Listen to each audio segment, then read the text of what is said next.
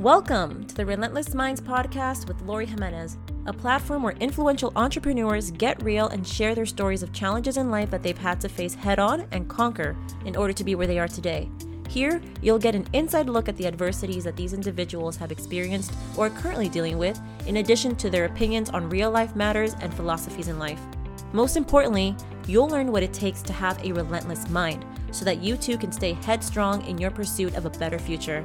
In this podcast, you're going to get 100% authenticity from people that have figured out how to beat the noise that society creates and have a higher level of self mastery. Hi, welcome back to Relentless Minds. Today I have with me Vincent Miceli. Vincent is founder and CEO of Verb, an SMS based accountability platform, and he's also the founder of the Body Blueprint Gym in New York. Vincent, thank you so much for being here today. Truly appreciate it. Thank you for having me. I'm excited to, to talk with you. You're doing incredible things nowadays um, with your Verb platform. Um, you also have a gym. Um, you said it was Westchester? Yes, Westchester, New York. Okay, great. And uh, you also have an incredible background. So I would love for you to just let us all know right now. Tell us a bit a bit more about this Verb platform that you're working on. Yep. Um, something super powerful, It's going to help people stay more accountable, um, and also about your gym. All right. Um, so Verb is uh, an SMS-based accountability platform. I've been working on it for uh, I'd say about the past 16 or 18 months, and what I believe will happen uh, through this platform is people will be able to understand their daily habits and, and daily decisions. Um, from a few pointed questions on a daily basis, you'll be able to start to understand decisions you make, why you make them, and then be able to recognize patterns in your habits and where you could then, you know, tweak.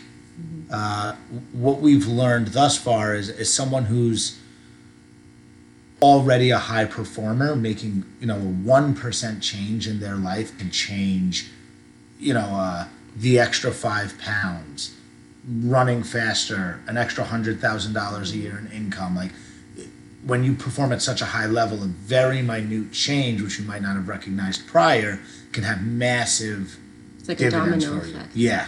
Um, and then for the other side of that spectrum, somebody who can't seem to get anything right, um, you know, they don't like their job, they're not earning enough income, they are overweight, they can't eat healthy, their sleep is off, they're always sick. For someone where everything's wrong, it's easy for us to start to recognize those habits and start to make changes across the board. So, a big thing we as humans don't realize is we are notoriously habitual Yeah. right? Um, we kind of just operate on cruise control most of the day, most of the time, week after week, month after month, and there's so much falling through the cracks that we don't recognize as people. Um, we don't recognize that six hours of sleep every night for six months um, keeps us with that 10 pounds of weight on, keeps us cranky at work, which makes us not get a promotion, which makes us not earn enough money, which makes us eat on the cascade of effects off of one activity.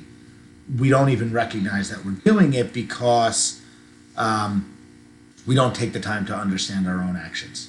So I believe that verb will be that um, that utility, yeah, yeah. that like that utility knife in your pocket to help you along. Um, and the end goal of it is um, not just based on SMS. It will end up including voice and video, which which was one of our first tests, right? Where you end up talking to yourself and have yourself talk back to you, right? I, I believe we have all the answers to our life, and we're just convinced that um, there's a magic pill to buy or a magic diet to purchase or a person you have to pay to talk to. When in reality, we could probably figure most of our issues out on our own. That's powerful. That's incredible. And you came up with that. You're saying you said 18 months. Yeah, so about 18 months ago, um, 18 months, maybe maybe a little bit longer actually. Um, March in, March two oh two months two years on the uh, years. almost on the on the head. March of 2017, um, I decided to write a book, which we were just chatting about briefly. But I decided to write a book um, because a lot of people come to me through my gym and through a lot of the startup work that I do and they ask me how, right? So the why usually is there for people, um, and the what is usually there. It's the how that is like this big overarching question mark. Um, how to lose weight, how to give up drugs, which I did, how to start companies, how to earn enough money to live, how to come back from bankruptcy. These are all things that I've done on my own, right? Uh, and I got tired of, of trying to tell people how, and I was like, you know what, I'm going to just write a book. And, and I tried, I, I thought about the best way to deliver that message, and I would consider myself an extremist in all mm-hmm. senses. So I was like, how do I make this the most extreme story on how?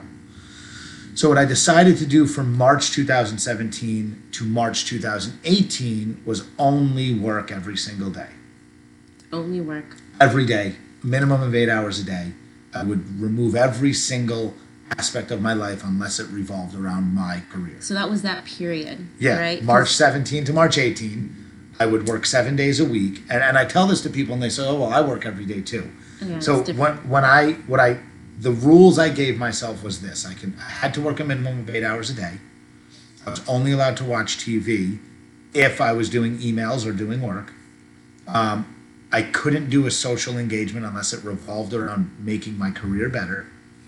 Um, no dates, no movies, no families. I skipped weddings. I skipped funerals. Um, you know, I got into a huge argument with my siblings because I allotted one hour for Mother's Day in 2017.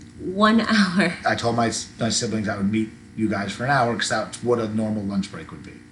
Right. So when I say that I did it all out, um, it was it was as aggressive as you could do it, and the idea was I would sacrifice one percent of my life, which is about 350 days. I just rounded up to one year, mm-hmm. and only work. And what that would do is change the remaining 99% of my life. I wanted to highlight that if you gave all into your career once, and I don't mean kind of all in, I don't mean going to the library and like making believe you're working or studying, like actually give everything once, you could change everything. So what kept you going? Because that is okay. When it comes to sacrificing your social life, your family, dates, you got solitude that comes in, that loneliness that comes in. Did you experience that at all? So no, actually, and that's You a, that's a really good question. Out of all the people I've told this story to, no one's ever asked that. So the first thing that kept me accountable was at the end of every day I did a video log. So I'm not a great writer, but I'm a good speaker. Mm. So I figured, okay, what's the easiest way? Okay, so I, I figured what's the easiest way to write a book on my how? Cool. I'll give everything up for one year, and then I'll document it. Once I have that and I can prove that that's real, what's the easiest way to make a book? I'll do 365 video logs about what I gave up that day and just give that flash drive to an author, author and let him write the book. Mm, I got you. So that's how the whole premise of being self accountable started, where every night I had to say, Did you work towards your career? Did you sacrifice towards your career? Did you have a productive day? So at the end of every day, I had to look myself in the face in my phone and say, Hey, day 10, giving up 1% of my life. This is what I did today. This is what worked. This is what didn't work. This is what I'm going to try to do better. So that was the first stage in accountability, which ultimately became verb. The second thing was, um, I was never really lonely because at the time I had a girlfriend. Um, okay. This process, I think, was a big factor into why we're not together anymore. Um, I, I, I did some things that probably most girlfriends wouldn't have appreciated, giving up everything for one year, right? Yeah. So um, that was a big learning experience, but I, I was able to spend time with people on a personal level as long as they were all right with me working. Gotcha. Right? Oh, so gotcha. like yeah. we could so you would be we connected. could hang out, Yeah. but I'd be working. Gotcha. Right? Okay. Yeah. Um, and at the same time, I was able like, can you just sit there in the corner and watch me work? And you know, like I spent time with some of my best friends and my Yeah. siblings and my girlfriend at the time, and uh, but I was still working. Mm-hmm. I wasn't the most amazing to be around, but it was like kind of my way of gaming the system, right? Um, and then also, you'd be surprised how easy it is to be at social engagements if they revolve around career. There's a lot of hmm. networking. There's Networking. dinners. There's there's different things you could do. So I was always around people, Plus, I own a gym that I was at every day that have hundreds of people walking through the door every hmm. day. There you go. Most of my days, when I wrap up at 7 p.m., I'm done. I have no words left. Hmm. See, that's the thing. So I I think with like a lot of other entrepreneurs uh, who are trying to start their business, they're it's like a they're a solo, they're a solopreneur, right? And so there a lot of the work is alone at home grinding, and Yeah. so like I have to get out and go to a cafe a lot of times, and Uh-huh. I'm okay being at a cafe the whole day because uh, you just see the Yes. hustle and bustle and activity of people, right? 100%. But if I was by myself, ugh, yeah, that would be tough. Yeah, I um, you know, there's this big, there's this big thing going on in the startup and entrepreneur culture right now of like depression and being lonely and all this. And I think that's a, a root issue of a lot of people think it's just cool to be an entrepreneur, um, which it is, right? There's like this really big, like push into creating something for yourself. And I don't. I, I think a lot of the people who who battle issues with being an entrepreneur don't actually understand what being an entrepreneur is.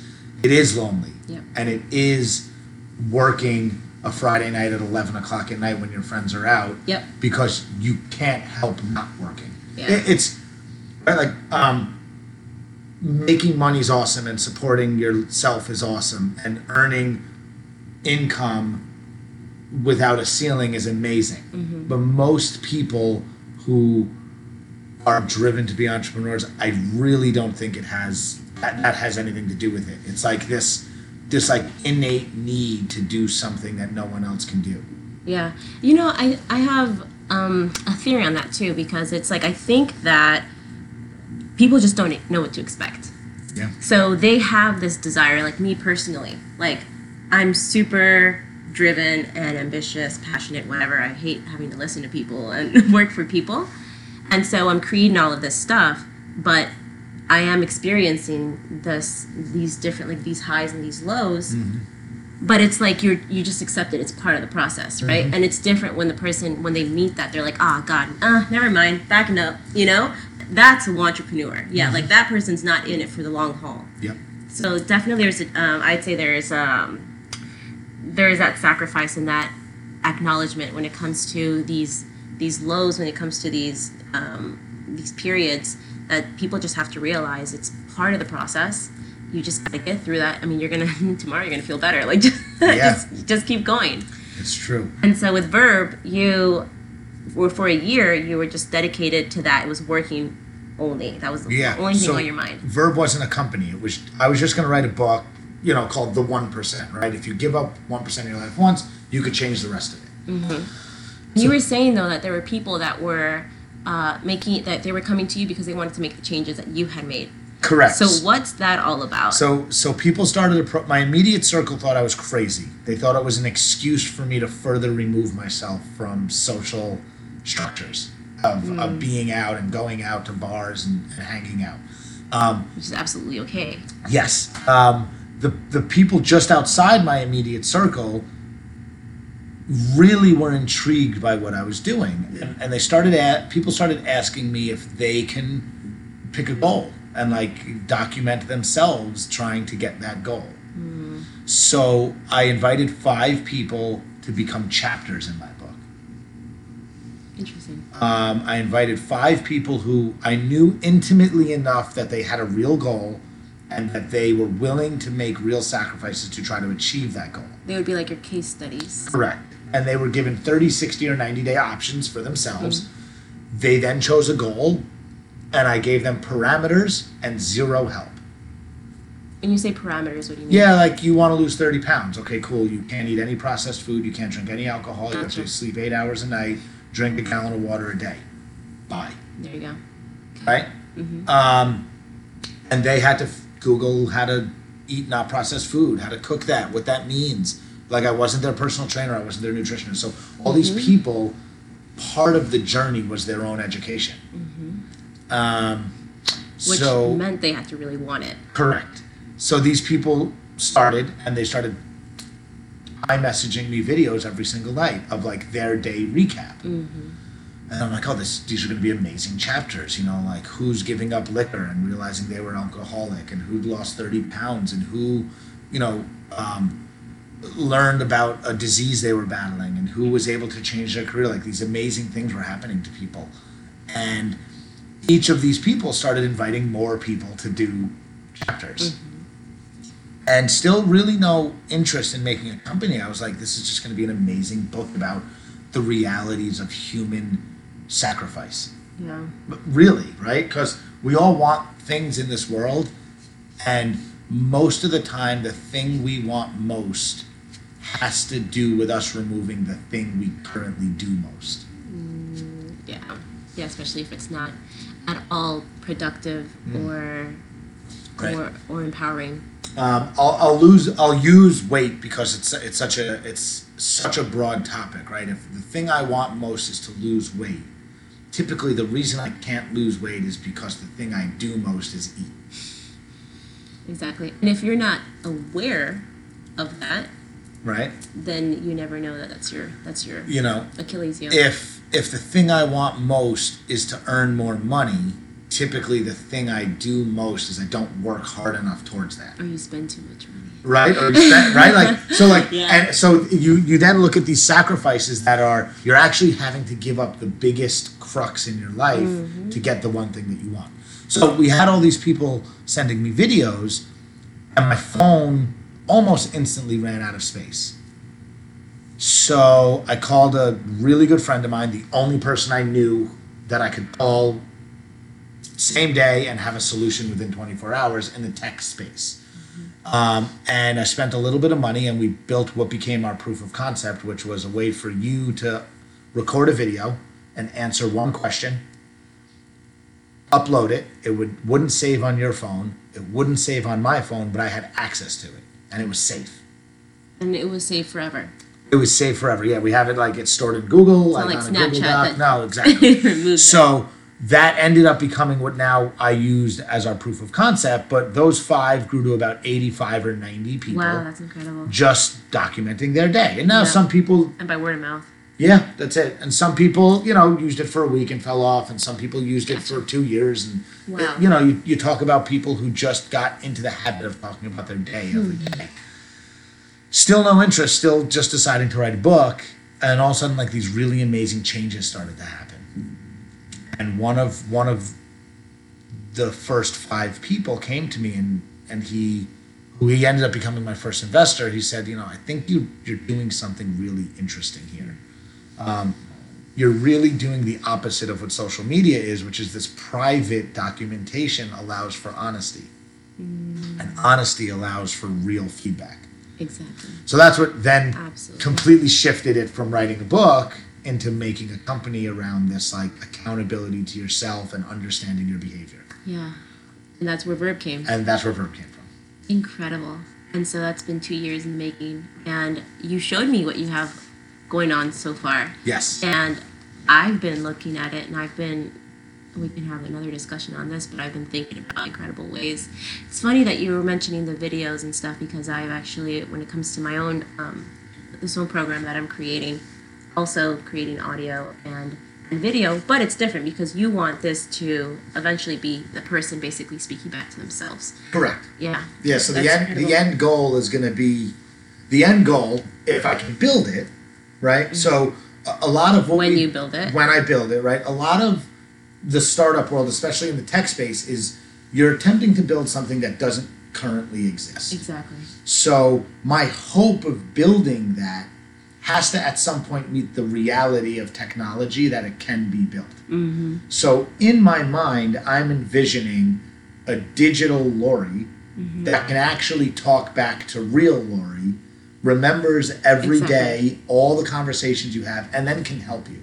Exactly. Right. So my end goal is to build that, but we have to start so far removed from that, Mm. and then keep your eye on the prize. Right. So we may find in a year that it's just not possible to build it. Now everything that my CTO and my engineering team has told me is that it's a reality. We've just got to build um, all of the foundation, right? Like the house of cards has to be built so perfectly that we can then just slowly roll that out. Which is why we're an SMS platform first, right? SMS platform will be to build the feedback loop of computer interaction with personality, then slowly roll out voice Mm-hmm. and video, and then tie that all together over the course of the next two or three years. Oh my god, that's incredible. Right. That's gonna be some powerful stuff when it's out. Yes, that is that is the idea. So tell me though, because that's where you are now. Mm-hmm. But you've got a crazy, crazy history of, of things that you've dealt with to get to this point. Correct. This huge journey. Tell tell me where you first jumped into, I guess, the entrepreneur space or you know, just where you started to to really look into what or, or try to discover what it was that you wanted to do because now it looks like you found it. Correct. Um, I, I would say I probably I, pr- I first jumped into entrepreneur space in college, where my my business partner in college, who was also one of my best friends, um, we ran like maybe t- somewhere between twenty and thirty parties a week throughout the state of Connecticut Wow. um, where at the time in uh, around universities kids went to a bar or a nightclub seven days a week. It doesn't happen anymore but at the time that was a thing. So you're talking about for four years my business partner and i were out every single night right? Um, i worked a full-time job at a mutual fund company went to class after so i took predominantly night classes and then i was out at night. That would probably be my first real company that I started. Uh, after that, I went and worked on Wall Street, and then my partner from college reached out to me, and he wanted to then get back into the hospitality nightlife business. And I walked away from Wall Street, and we invested and built our first nightclub, um, and that was when I was that was 2008, uh, so 2008 2009, um, which would put me around 25 or 26 and uh, we built our nightclub in Manhattan, which then led into involvement in um, two other brands as well as, as investors. Uh, during that time, I then started helping people start their own companies, raising money for them, consulting for them. Um, you know, I, I, I a lot of time met people who had money and no biz, business or a business and no money. And I started really getting good at helping people match like matchmaking in the startup culture, right? Um, during that time, I'd started a few other businesses. Some were some worked, some didn't, uh, and during the the lifespan of my nightclubs, um, halfway through, I became the managing partner of them. We we internally shifted around kind of the C level of them, and I, I became um, the head of that business and ran that, um, all while gaining hun- a hundred pounds or so. Oh, Right. okay, yeah, because So- you were dedicated, you were working so much, you completely neglected yourself. Well, yeah, also like drinking 30 vodkas on the rocks a night and, and smoking and doing drugs 30? and partying. Yeah, I mean, that, we. Thirty vodkas. Yeah, yeah. Um, we would drink. We would drink a lot. So I would. I, I was. Oh my goodness. I, I indulged pretty aggressively in my 20s while we were in that in that industry. So I ballooned up to about 240 pounds, right at five six. Right, You- for anyone listening, um, I'm not exactly what you would consider a tall gentleman, um, and I I walk around today at about 165. So I went from 150 ish to about 240.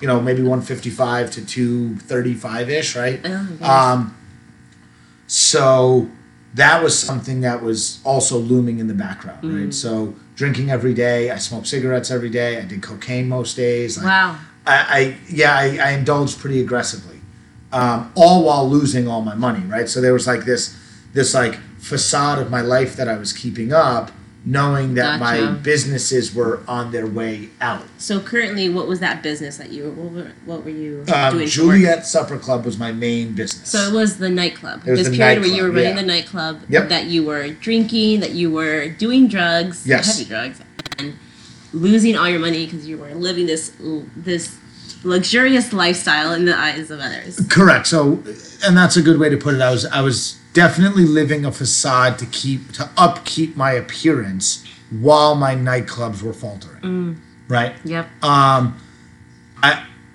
my nightclubs ended up having an untimely death due to an untimely death. There was a murder in, in Juliet, and I just walked away at that point. Um, Was it just like was it someone you knew? Was it something no, random? it was just, Just- a complete random act Of um, murder. Of murder, yeah. Um, and I, and after that, I I looked at my my two partners, um, and we were having some internal partner issues to begin with. Gotcha. And I just said, I'm good. And this is, was this when you experienced bankruptcy? Like Yeah. were- So so when the club ended up getting shut, a lot of my investment and a lot of the debt on the business was left personally guaranteed to me. Um, so I just scrapped Yep. and started over. Um, and it was interesting. I've since walked five or six people through personal bankruptcy. Um, there's this weird like stigma to it, and it's not a thing. It- like it's it hasn't affected my life in any form. I think the only thing is like credit, right? Which is Yeah, but I, I had zero. There wasn't a score. It was just zero. gotcha. And then I and then so so my bankruptcy went through in 2013. Um, and I didn't have a credit card for years. Uh, I have I have a corporate lease, obviously, because I own another business, so it didn't affect that. It didn't affect my background check on that. Um, it really hasn't affected my life in any way that I've yet to see. Now I haven't had to buy a house. I hear that that's a Yeah, big issue. yeah. Um, but really, it just allowed me to start fresh. Um, and I would, I would, Erased all of that. yeah, I would, I would give advice to anyone listening. If it's something that's even a possibility, just do it now. Just do it. Just just file for bankruptcy. Right, like uh, I would consult an attorney and and really see the positives and negatives of it, but I haven't had any downside to it. Um, and it's something that that allowed me as a as an entrepreneur just wipe the slate clean. So how old were you at this point? In 2013, so that's six years ago, Okay. right? That is that Yeah. six years ago, right? That puts me at like 28. Okay. 28 29 right um and from there i was able to just truly as far as credit and history goes just be fresh start fresh right And then you started. What was the next thing that you did? Because that was So- heavy. Like that. yeah that was a lot well so the gym so i opened the gym in 2014 so we're five years old now Oh, that's amazing. right? So I Yeah. started the gym in 2014. Um, I had also had um, a promotional products and um, custom apparel business that I started sometime in 2009. For the say for the um, body blueprint gym. No, this is just a completely separate Completely business. a Um, one of my best friends from school, she had been in the industry for like 15 years at the time, um, and she had a falling out with her partners. She was looking for a new partner, so I got involved with her in, in I think 2009 or 2010. Um, we've recently been acquired by one of our competitors, so in 2014 that was still going on. Um, and so I'd filed bankruptcy. I had opened the gym. I still had that business, uh, and I had done a little bit of consulting to make ends meet. Right. So I think there's a, a another big misconception that like, as an entrepreneur, you're automatically wealthy, and like you way. automatically make a lot of money. Absolutely. And I talk to a lot of people, and, and I explain that to people who have regular jobs, right, and work for a company that want to leave. The first thing I say to them is, I say, listen, you get paid every Thursday typically, right? Direct deposit. Could you imagine that going away for one year? And you don't know when you're going to get paid or if Right. you're going to get paid. Right. So the last time I received a direct deposit W two payment, I think was sometime in 2010. Hmm. Right. So now we're coming on to a decade of, Yeah. of that, that. That's not a thing, and for anyone who wants to go down this path strictly for money, you have to be so diligent and so focused to last the downs. Exactly. I I don't know anyone who is right now. Not yet. Not yet, right? I Because it's a process. Like you have to go through these trials. well, you you have to. So verb, right? We're about two years in. Mm-hmm. I've made so many changes along the path, and so many times I've looked at myself and said, is this a real thing? Yeah. money can't be the only motivator. It can. And you hear people say it, and it's like so cliche. Like you hear like Steve Jobs say it, and you hear Gary Vee say it, and you hear all these people that are like, it's got to be more than money, because you could just go punch a clock, and if you have skills, you could make six figures a year, You can. right? And then there's Um, security there. and there's You security and the there's health the insurance fear. and there's benefits and there's all these things so it takes a lot to opt to work friday at 11 o'clock at night as opposed to watching tv Mm-hmm. like it is a lot working it has to be this this again this innate drive to create or be or do something that otherwise isn't there You have to have and you have that purpose and that passion. Like your vision has to be so much bigger than just something that's for you. 100% because like what you're doing and what i've seen when people are are um, entrepreneurs who are successful and they're creating something and they're dedicated to it and they're feeling fulfilled it's because what they're creating is to help is to make a big impact in the lives of others like what you're doing is going to do that like, what i'm doing is going to do that like whenever that focus shifts to hey i'm not making any money mm-hmm. I get burned out. Mm-hmm. Like that stress goes up. I'm not motivated. I'm not inspired. But then when I start seeing somebody reach out to me, hey, this post really helped me with this. Somebody else saying, hey, I really appreciate that you shared that message. I'm like, this is why I'm doing what I'm doing. 100% And so for everybody that talks to me about like how do you stay motivated, it's because I mean my my passion and what I'm creating is not for me yeah right? It's not about the money. I'm not making any money at this current moment in time. yeah it's it's the idea of the future It's Right. yeah, and it's the idea of the future, and that's going to keep you going. But the but the the end point is that the more lives you impact, the more you're compensated. Like that's just going to happen, right? But that's Yes. not where the focus should be. The focus should first be on impact, and then income comes later. But yeah, you're absolutely right when it comes to a lot of these people just being focused on on income, just on money, and if it's just there, if that's just what they're looking at, they're not going to last. Yeah, and it- you might get lucky and it might work. I just I don't I don't necessarily believe that it's at least for me it's not the right thing cuz I've had money um and I've been dead completely dead broke. There wasn't that much of a difference except I had less things. Mm. Yeah. Um And what what made you um, keep going? Like when it came to you being having to file for bankruptcy and just staying focused. Like there must be a because I believe this because I've now been discovering my own philosophy in life. Do you have a philosophy in life that you follow that keeps you going, keeps you motivated, keeps you focused? Yeah, so there's a there. That's a really interesting question. So when I lived in Manhattan and I knew that that everything was gonna completely crumble, um, I stood on my balcony and I thought about like throwing myself off of it. And ironically, I never, I never in my life actually considered myself that that I was suicidal at a point, right? Um, and I still don't because I remember looking down on 24th Street, which is where I lived, and I was like, yeah, I don't really think my story ends like splatted on the floor. Um, and it was it was like it felt like now a 10 minute ordeal, but it was probably five seconds because I was also high, right? So like it was probably like such snap thoughts where I'm like, cool, I'm gonna climb over my balcony, which I did, and then I'm like, cool, I'm gonna jump off, and then I'm like, ah, I don't think it ends here, and I climbed back over, and then that was the end of it. I never thought of it again. And now, like later, I tell the story a lot, um, because for me, I guess you would consider that the bottom, right? I don't actually think losing my money was the bottom. That might have been the bottom, like to where you hit the bottom of that bell curve, and then you start the upswing. Um, That was after you you had I hadn't lost all my money yet. I You- knew that it was really close. so you were about so this was before you had to file for bankruptcy.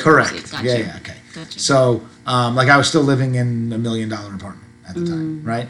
Um, so, like, as far as what like drives me, there's there's two, there's a few, I guess, quotes that I live by. One I have tattooed on me, which is "Even Rome will fall." Mm. Right. So Rome was the most pow- like one of the most powerful, if not the most powerful Empire, yeah. empire ever, and they were eroded from within, right, from by their own people. So the the concept of even Rome will fall that it tells me two things that no matter how big you get, you can always be toppled. And no matter how small you are, you can always rise to the top. Right? So that's something that over the years I've always thought about because when I felt like I was at the top of my game, it only took something completely out of my hands to crumble it. control. And no matter how low or small I was, I could always rise back up. The other thing, and I've said it for my entire life, and people disagree with me, is I don't believe success comes without failure. So success does not come without failure. You have to be really willing to just smash your head against the wall over and over and over again to achieve any form of real success. Mm-hmm. We're told going getting up and going to work every day is success and I don't think that that is. I think that like real success takes failing over and over and being told no and being embarrassed and stepping out of your comfort zone and being in dead last and all these things that build character and thick skin that otherwise like you're just coasting. So those are those are two that I've always lived by. Um and then my father my whole life has always told me don't miss a minute. No matter what I was doing, he always said don't miss a minute. Um and that that is something that whether I was partying or working or whatever, it's that every minute that goes by you can never get back. So you just have to use all of it as efficiently, whatever your efficient is. If you like partying and not working and watching TV, then do that wholeheartedly, unapologetically, and be. It's okay your life. it. It's your story. It's your book. Write it however you want, and be happy when you wake up every day. That's the way you want it to be. But if it's not, there's no one to blame but yourself. So th- there's no one, right? There's no one to blame if you're not earning the money you want except yourself. Yeah. There's no one to blame if you're not happy every night except yourself. Exactly. And you have to be able to be real that the minutes you're spending are being spent towards whatever it is you actually You, whatever you're putting effort into. That's it. And I think people lose sight of that because the truth of the matter, and you know, if someone's in a position where they're they're dead broke, they've got all of these problems, and you come and you say it's your own fault, like that, a lot of people will be like, "What the fuck?" It's you know? super hard. It's super hard. But the moment they take, and I've seen this in my own life, but the moment you take full, like complete utter responsibility for your life and every decision that you make, everything changes. Everything. Everything, because the truth of the matter is that you can get out of whatever. Everything can change from you for you within a few minutes. Like right now, I can be, I can have a job that I don't like. I can be in a relationship I don't, I'm not satisfied with. I can have certain people in my life that I don't like. Tomorrow, that can all be gone if I made that decision. But so many people don't because it's painful for mm-hmm. them and because they don't know what's going to happen next, and so they don't make that jump and it stays it keeps them in a life of complacency and just utter regret and sadness but just making that decision is what's going to move them forward Yeah. And it, it cascades on itself. Once you make one decision, all of a sudden you're you're you have this new direction. That new direction then is followed by another decision, and then another decision, and then another decision, and then before you know it, you're you're in a completely different place than you were one week ago, two months ago, one day ago. Right? It's like it just stacks on itself. Mm-hmm. So, you know, in the fitness industry, there's this idea of if you're just one percent, if you just get healthier one percent every day, you'll be a whole different person a year from now. And you could mm-hmm. apply that to anything. But if you just make one decision better every single day, by the end of the year, you'll have 365 better decisions than you would have made otherwise. Hmm. yeah and that's so like that you're bringing up the whole 1% of life your life that you sacrifice the 1% of improvement every single day. Like i think people need to take away that progression in life you know taking control of your life it can happen with just these small little steps right? Mm-hmm. It starts with a small little step every single day. Um, and that's what makes in the overall arching time of your life it'll make all the difference. Yeah. it's crazy because like nowadays and i just want to talk about this because like your dad mentioning like um what, what it was about every minute. What was it Don't saying? miss a minute. don't miss a minute. Nowadays when it comes to even entrepreneurialism people feel that you need to succeed quickly. Like you need to you need to get to a certain point and you need to start making money quickly, right? Yep. Like that that accomplishment needs to come up soon. And if they don't meet that, they become discouraged. Uh-huh. And that's something that is society driven. Like it's just it happens because when you were mentioning about how people don't and I, and I brought this up about like how people just don't expect they don't know what to expect in the world of entrepreneurialism because what they see online is all flashy 100%. you know it's like you only see the good stuff you don't see the hours of suffering of, of not the hours of suffering but like all the time No, of like is. the low hours of suffering. it is sometimes hours of suffering You know. um, it's just doubt, right? Fear, like you were mentioning with verb, it's like not knowing where it's going to go. Like that, that can become discouraging at times. But you have to stay focused, Yes. right? You have to say it's faith. It's faith. Like you have to say it's like I don't, I can't see it, but I believe, Yes. right? And so a lot of times people they just see that one thing and they're like, oh, entrepreneurialism is freaking awesome. I'm going to go and pursue Yeah. that, and they start down this little rabbit hole, and then they're like, crazy. oh damn, nobody told me about this stuff. Right. So I'm gonna turn. I'm gonna turn it back on you for a moment. How old are you? I'm 23. Okay, so you're 23. So you have 23 years of habits and decisions you've made towards something, right? Mm-hmm. Um, you you had an idea of what your career was going to be at some point. Mm-hmm. Probably somewhere around 17 or 18, you might have had this mm-hmm. like formulation of a concept of where you wanted to be for your life, whatever that was, right? So probably up until 16, 17, 18, whenever that happened, most of your habits that were formed were based off of your parents' influence Yep. and off of your friends' influence. And just kind of like And society, school. putting along to get through, you know, whatever, the SATs or school, getting into college. Like all these decisions were made for things that were lined up for you prior to your even knowing they were lined Yeah, up for you. awareness. Right, then comes 17, 18, 19, where you start to formulate your own opinion. And every decision you make is roughly based around that decision of your career and the life you want. Right? So now you've got 23 years of decisions made towards something. Let's just say you leave today and then tomorrow you wake up and you want to be a painter. And I don't mean like an artist painter, like a guy who paints interior, right? Or a lady Oh yeah, just walls. just like a normal painter, right? You've now got 23 years of decisions that have nothing to do with With that. that, yeah. So you've got to undo all those habits, undo all that learning, and then start to make decisions towards that. Uh-huh. So I don't think people understand how programmed we are Yep. typically away from what we end up wanting in life as soon as we decide we want something different. Even if it's like a love interest, right? Say you're in a relationship for two and a half years. You've made decisions for two and a half years based around an entire other human being. Mm. And when that changes, right, you then have to undo all of those. I hate that. And that's Right? why it shouldn't be that way to begin with. It's just so I don't think I think people underestimate how challenging changing our behavior can be, yeah. right? Um, Especially if you don't have the awareness of what your behaviors are. right? And how long it can take to do something like that. You know, a lot of people when they ask me how to lose weight, most of them are already overweight. Hmm. Now, how long have you been overweight for? If you've been overweight for 25 years, and I'm no scientist, you're talking about fat cells that have been in your body for 25 years. Yeah. My assumption is that they're not going to just evaporate overnight. They're pretty comfortable there. Mm-hmm. Right? Like Yeah.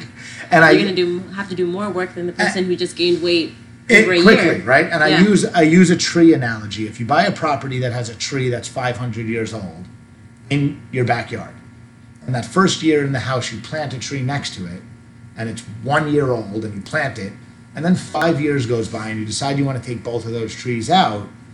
It doesn't take a lot to figure out the 500 year old tree is going to be way more challenging to get out of the ground than the five year old tree. Mm-hmm. So I use that analogy with fat, or even with habits. Like Habits. a fat cell that's 30 years old and one that's one year old, the one year old is going to burn off quicker. Yeah. And the, the stubborn 10 pounds, as we call it, are typically the last weight to come off, are most likely the first pounds you gain when you go overweight. Mm-hmm.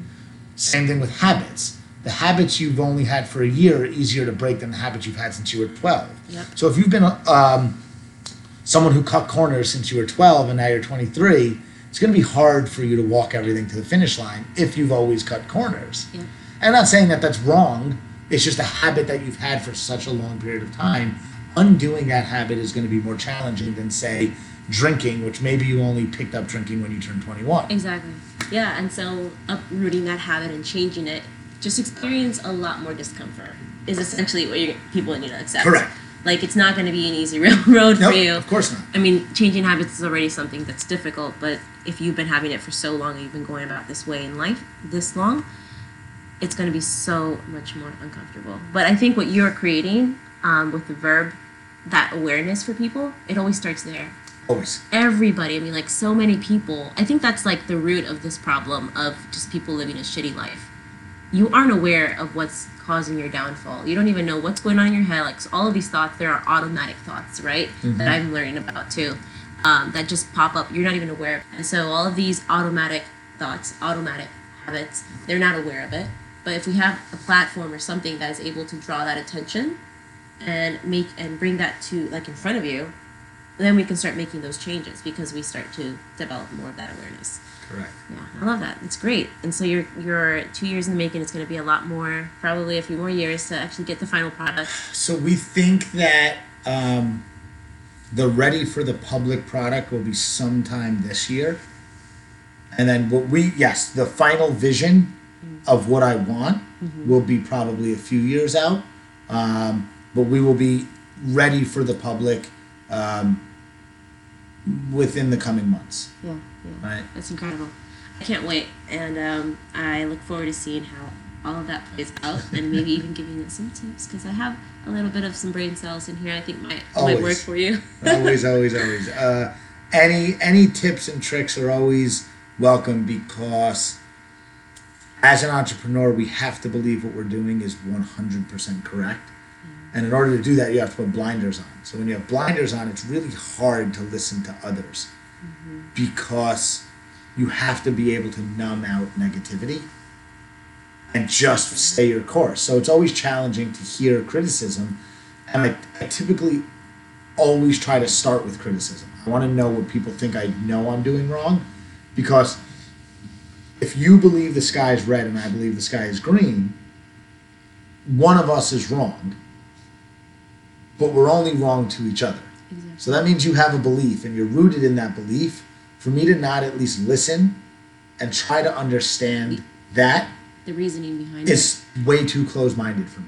Yeah. Right? I think as long as it also doesn't shift you away, like there is some criticism where people will be like, "This is completely bullshit," just drop it. Yeah, yeah. As opposed to, "This is a great concept. Mhm. Here's a little bit of maybe a tweak Yeah. to make it even more powerful." I learn more from people I disagree with than more than than like minded people by far. Um, because someone I disagree with that I'm able to have a discussion with, it just allows me to view something from a different lens and perspective. For sure. Um, and it's really challenging for people to do that. We're in such a polarized world now that it's it's really hard for people to have intellectual conversations from different points of views. And it could be anything. It doesn't really make a difference. It could be like that I thought these the lights in the room we're in should be one chandelier as opposed to six separates. We could have a discussion about that. Yeah. Um, and one of us will come away learning more than the other. And typically it's the more open-minded person. Absolutely. Quick note on that. I mean, for me, so I came from a very religious background, super religious, Catholic? um, Christian, Christian. Okay. and uh, I was taught from I was born in it, right? So what I should think, what I should say, who I should be with, what I should believe in, everything was conditioned. Right? Everything was taught to me from when I was a kid. So when I broke away from that, because I was just that's just just go getters, people that just they know that doesn't something doesn't feel right and need something better. Like that was me, and I broke away from that. But I had to recreate my identity. Like I had to say, I want to be here, but something's holding me back, and it was from this background of these beliefs that I had, right, and this conditioning that I had that I had adopted. So having to reframe that all that and figure and creating new things it it had it created a very open-minded way of me. Because i had to be open to the concepts and philosophies and ideas of other people of books. And so when i have these conversations with people i'm like don't agree with me just because I'm maybe very persuasive, but like tell me what you think. And it's I love getting that. And it, it, it does take a person's willingness. Yes. A willingness to learn, a willingness to to understand more than what, what's in their head. That's where it starts. So I love that. 100%. I love it. Thank you so much. Um, just to wrap up the interview, unless you wanted something else to say something else. Uh, no, I think I'm pretty good. Yeah. Yeah, I think we're good. We, we touched on a lot of topics. today. Was a- I know, I It was a loved really it. good conversation. Um, I wanted to ask you: Is there a book that has made a huge impact on your, in your life that you'd like to share with our audience today? Yeah, so there's one. So uh, that's a really awesome question. I don't watch TV. Um, I allow myself to watch roughly one movie a week, and otherwise, I do my best to just read as much as possible um, because it's something we've gotten away from. A book that I read every single year is called Sway. S W A Y. And the whole premise of the book is how seemingly small, unrelated activities and decisions can lead to an otherwise amazing outcome or horrible outcome. Mm-hmm. And I and I read it because a lot of times we don't notice decisions we're making that again cascade Mhm. us towards this outcome. So I try to read it once a year. Um, I also uh, recommend it to anyone who asks me a, about a good book.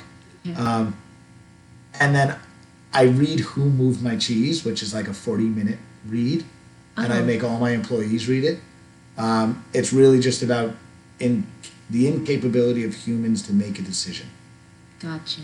Um, so it's a Ah. really quick read, and uh, that those are like my two go-to books. I this morning finished the David Goggins book, um, "Can't Hurt Me." Yeah. and that's because that. I'm meeting him next weekend at a retreat that we're doing um, with a childhood friend of mine, the High Performance Lifestyle Retreat. Right, it's High Performance Lifestyle Training, and it's a three day thing. So I read that book, which That's is really cool. Um, uh, just about mental fortitude. It um, he highlighted ways to just attack your mind differently.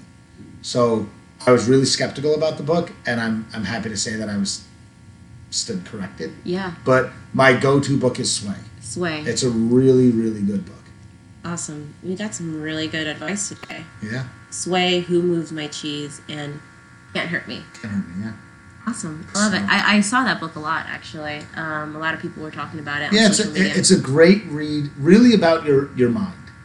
Um, at least that's what I took from it. They, he talks about a lot of different things. I really looked at it as this way to like, as he puts it, callous your mind, right? Mm-hmm. Yeah. Um, and the biggest thing I took away from that book is he tried to be uncommon around a group of uncommon people, which is a really interesting, Interesting way to be, concept, right? You're yeah. already like a Navy SEAL and you're at the precipice of like physical fitness and and like you know some of the most dedicated elite people on earth, and he was still looking how to be even more uncommon around those people. Interesting. And I'm like, oh, that's really amazing. Like, how do I, how can I look at the people I'm around and be even more uncommon already? So that's, that's something that's pretty cool. Absolutely. I'm going to look into that book myself. How Um, about you? Do you have a book that I you have like? oh I have I have two books that made the biggest impact in my life, Mm-hmm. um, and that I always talk about when it comes to um, changing your belief systems. So when it comes to going from conforming to non-conforming, Okay. and one of them was um, The Road Less Traveled by Okay. Scott Peck. He's a psychotherapist, and he talks about how he brought this whole concept about how the, your, your your past experiences with family, your upbringing, things you've gone through, how it can how it can make you have a perspective on life, on yourself, on world, right? That is very very contrast to um, or contrary to reality. And if you allow yourself to just believe these things that are disempowering and untrue, you can live a life that's not your own and just stay in that state for the rest of your life. And so I that brought that to my attention. So I started to go through this period of rediscovery. I questioned everything. If I thought if I saw like two people kissing and I was like, oh that's disgusting, I'd be like, why am I thinking that? I'd question everything I did, I thought, I believed in, mm-hmm. because I was asking myself, is that what I feel, or is that because I was told that by a friend, by a family member. And you know, right? Like you know if you if you see something like two people kissing, two men kissing, and I'm like, ugh, I have a feeling, you know where that comes from. Like you know, I like for me, it's religious, right? So I'm like, oh, it's because my religion told me that that was not appropriate. Yeah, we're conditioned to be to to believe and feel certain things based off of what we were told and shown. hmm Exactly, and that's that's our identity. I mean, those things help create our identity and of our our perception of of how things should be. Um, should be. That doesn't mean that Yeah, that's how it how it is. Um, and so I that book really like when I was reading it, I just completely transformed myself. I was living with a lot of guilt because I I had left this religion, and I had been shunned by my family and friends for it. Uh, and so like everybody I grew up with, right? Everybody was gone, and so I lived in a uh, with guilt because I was thinking it was my fault. I was in the wrong. I came to accept that they were in the wrong to not to not uh, accept me for who I became, but at the same time they only knew what they knew, yeah, so I couldn't blame them. of course. So I was in a position of peace and just a different mindset moving forward that I am like too bad for them, but I'm I'm I'm fine with where I am, and I need to keep going forward. So that was one book, and the other book that I read was The Go Giver Okay.